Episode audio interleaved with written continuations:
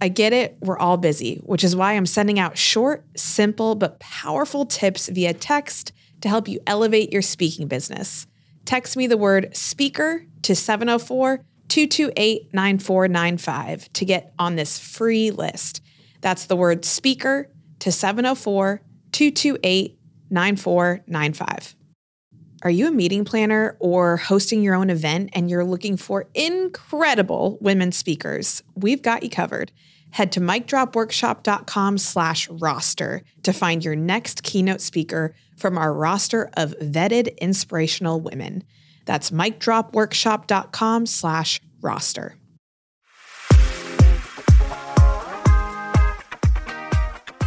What's up, everybody? It is Jess Ekstrom, and welcome to Business on the Bright Side, the podcast where you can learn how to make a living and make a difference at the same time.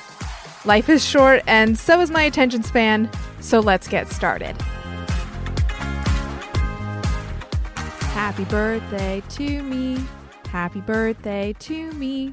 Okay, actually, it's not really my birthday. My birthday's in June, but it is Chasing the Bright Side's birthday. Chasing the Bright Side came out 1 year ago, and I can't believe it. I literally remember waking up. I was in the Crown Plaza in Times Square doing a press tour, and I know it sounds so fancy. People Magazine did a story. Inside Edition did a story on Chasing the Bright Side. It was literally like a dream come true. Waking up a year ago today. My team sent me Melissa's Cupcakes to my hotel, and it was just absolutely incredible. What a year it has been to have this book out in the universe and almost 100,000 copies sold, which is absolutely nuts. It seems like just yesterday I was posted up in my Airstream or in a coffee shop, just like writing my heart out. And sometimes you just forget that people are actually going to read it. And it's a little nerve-wracking, but also a really cool feeling for so many people all over the world to know some of the deepest parts of your story. So today I'm going to give you guys a teaser of Chasing the Bright Side audiobook, which I recorded in Nashville and Music Row. And fun fact, when I was recording the audiobook, Chris Stapleton was also in that studio and recording music. And I got a picture with him, and I'm obsessed. He's one of my favorite artists. So that was really cool. And now let's get a little sneak preview of the audiobook.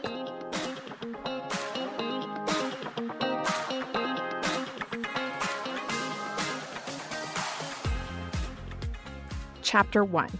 Maybe she's born with it. She refused to be bored, chiefly because she wasn't boring. Zelda Fitzgerald. In middle school, you could probably detect my braces from outer space. I was the kid who opened her mouth in the chair at the orthodontist and they had to call for backup.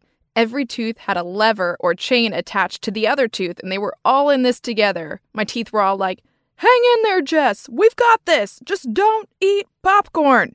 Braces were awkward and painful, but I was so thrilled when my mom told me I was getting them because, number one, I got to pick the band color, and I had been working up color schemes for a while.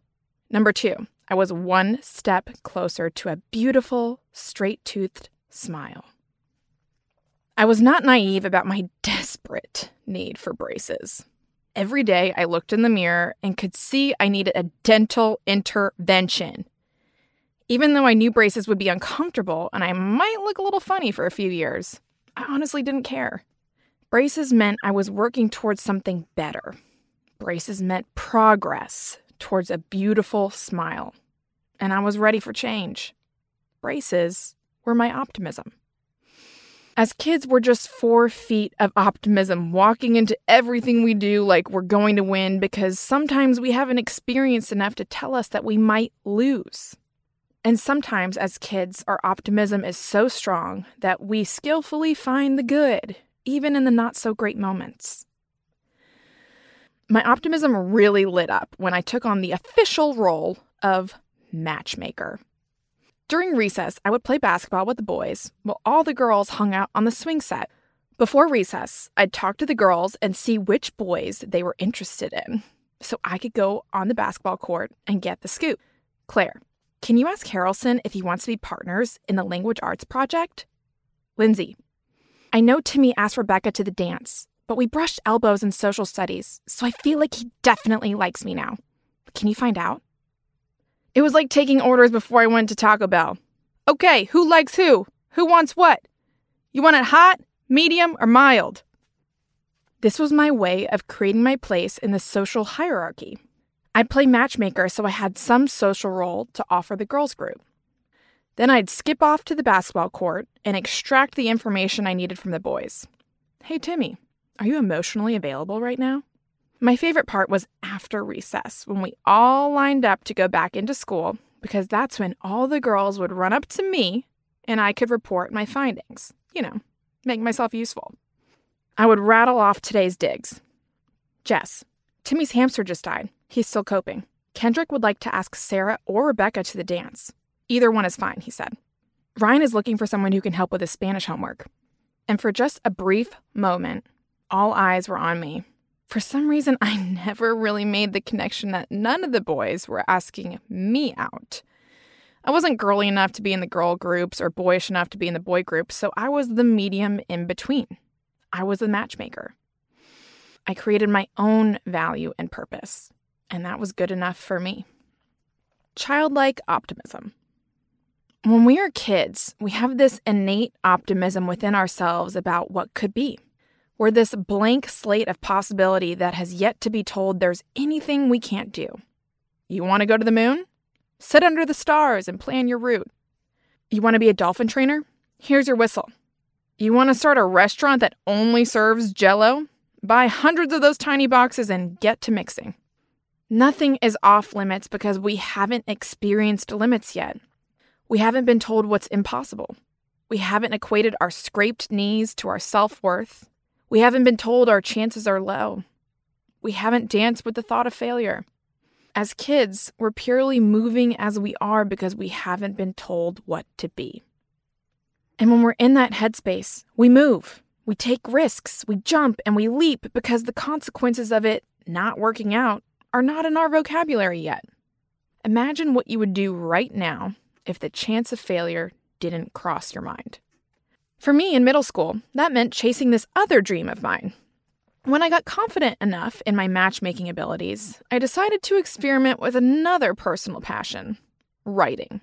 More specifically, writing something to be published in Chicken Soup for the Soul. Maybe the goals of most sixth grade girls are going out with a boy, making a sports team, or trying not to make their viola squeak. For me, I was in the friend zone with the boys basically until college, and I couldn't try out for sports teams until 7th grade. So Chicken Soup for the Soul seemed like a natural fit in terms of lifelong dreams. It all started when the popular girls would get copies of the book and sit in a circle during recess and discuss the stories, like a modern-day book club, minus the wine and cheese, or any sort of real-life experience to draw from. I'd overhear them saying lines like, "I couldn't believe he went back for his pony after so much time had passed."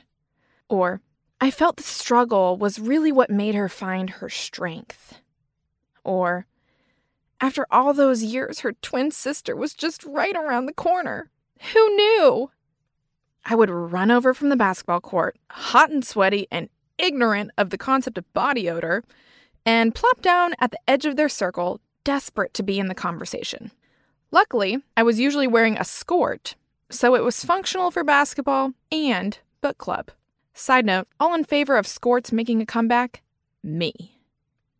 I realized that in order for me to stand a chance in the popular group, I had to read Chicken Soup for the Soul. So after school, I told my mom I wanted to run by the bookstore and grab a copy. This was a surprise because typically my after-school requests centered around ice cream or any other kind of food. That night, I started reading the book and I had a revelation. These are real people in this book. Real people submit their stories to Chicken Soup for the Soul. I'm a real person, which means I can be in this book. I felt kind of like Elle Woods deciding that she was going to go to Harvard. Imagine what the popular girls would think of me if I didn't just read the book, I was in the book. The thought of me arriving in the carpool line via limousine with all the kids begging me to autograph their books flashed in my head.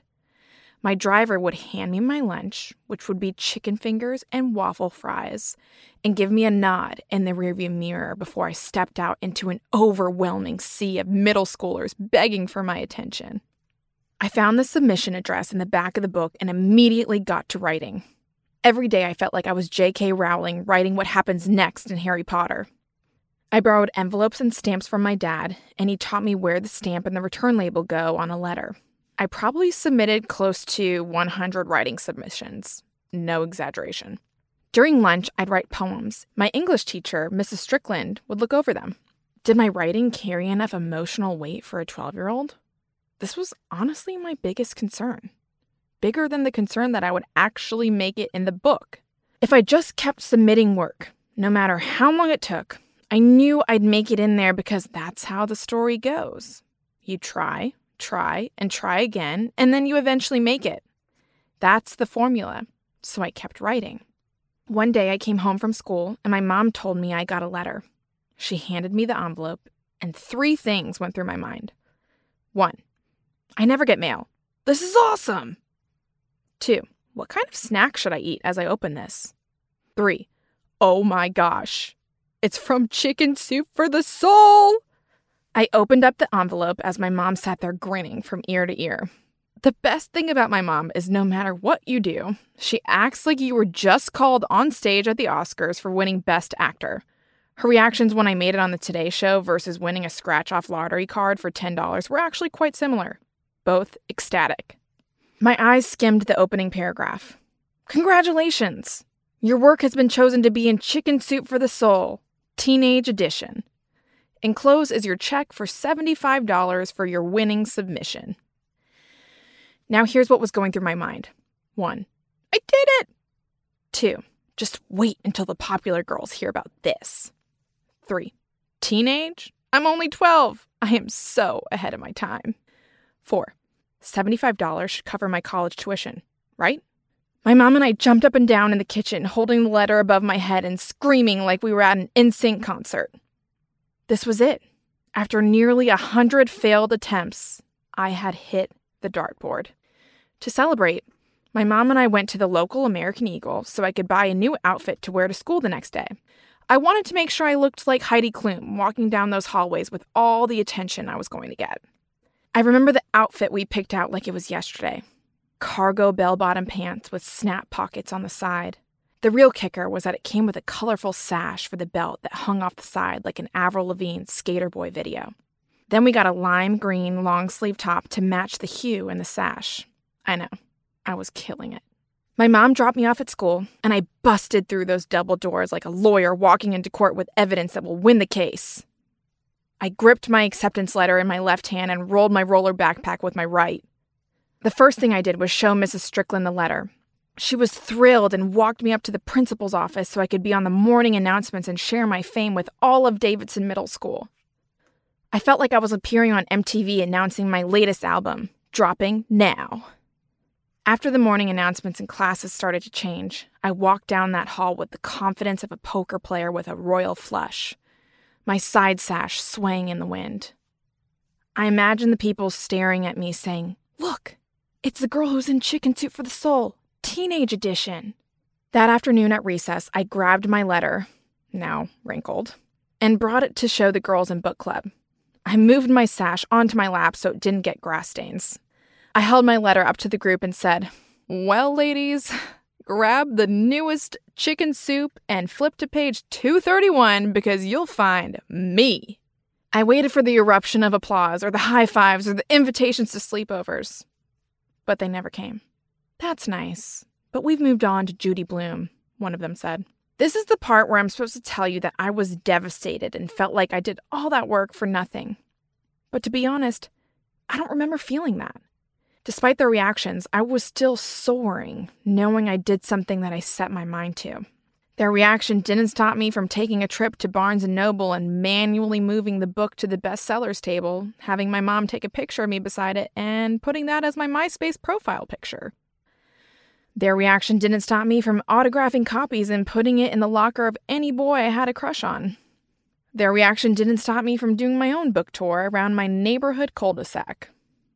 Their reaction didn't stop me from reaching out to our local newspaper to tell them that they should do a story on my young success, which they did. Their reaction didn't stop me from being proud of myself for accomplishing what I worked so hard to accomplish. I was in control of that, and so are you. Have you ever thought about starting a podcast to build your brand and get speaking reps? But then you realize, actually, wait, that sounds like a lot of work. For Amplify, we use Earfluence, a full-service audio and video podcast production company. While anyone can and should start a podcast, I recommend you stay in your zone of genius and leave the podcast production to the experts. You can schedule a free consult today by visiting earfluence.com/amplify. That's earfluence.com/amplify.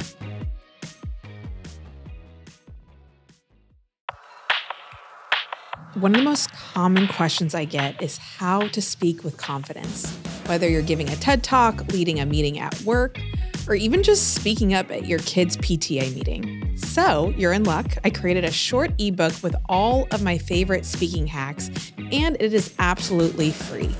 Go to micdropworkshop.com/ebook. That's micdropworkshop.com/ebook. Throwing darts. Despite the reaction of the popular girls, who I was never accepted by, thank goodness, I had shattered my own glass ceiling. I realized the formula for getting what you want. It doesn't matter how many times you miss. You just have to make it once. I could just keep throwing darts until I finally hit something. And that's the beauty of childlike optimism. We have this fearless approach to pursuing the good and a never-ending list of what's possible. Having a childlike and optimistic mindset is like a table with Legos dumped on it. We can focus on the mess and the disorder, or we can focus on what we can build and the fun of creating something new. Most of us have a blind optimism when we're younger. Our pros and cons list are only pros because we don't know the cons. We're floating through life, waiting for our braces to come off. We don't think too long or hard about what might go wrong. We just walk through what life throws at us. We simply go for it and see what happens. But then something happens that pops our balloon. It usually happens when we're a bit older. Something makes us become aware of our limits, and our humanness scares us into thinking we cannot do what we actually can. We become aware of the watching world around us, and we become self-conscious about feeling in front of it. Suddenly, every poem that didn't get accepted to Chicken Soup is a reflection on us. Or we wonder what it would look like if we tried out for the basketball team and didn't make it. We start watering the weeds instead of the flowers. We feel fear. Our confidence is rattled. And we slowly stop believing. Maybe it's studying really hard for a test and someone who cheated gets a better grade than you. Or maybe it's a boy who breaks your heart. Or maybe it's not getting into your dream college. The more things that don't go your way, the more you question the template you've been told is supposed to work in life.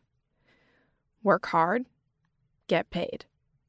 Be nice, make friends. Study, get good grades. Eat your veggies, be skinny. Something makes you realize your life equations don't add up like they used to. Something makes it hard to remember who you were before you were told what to be. This disruption can happen on a different timeline for everyone. The kink in the hose, the snag in the sweater, the skip in the record. Something makes us question if there is good in the world. For me, this disruption was senior year of high school. Take it or leave it. Think about a time when you were focused only on the pros instead of the cons. What could go right? Was it when you were a kid, or have you felt that recently? When was a time in your life that you were persistent? What was it about what you wanted that kept you going? Thanks for listening to Business on the Bright Side. I'm your host, Jess Ekstrom.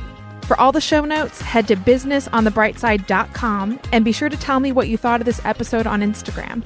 And if you're picking up what I'm putting down, subscribe and write a review wherever you consume podcasts. See you next time and keep chasing the bright side.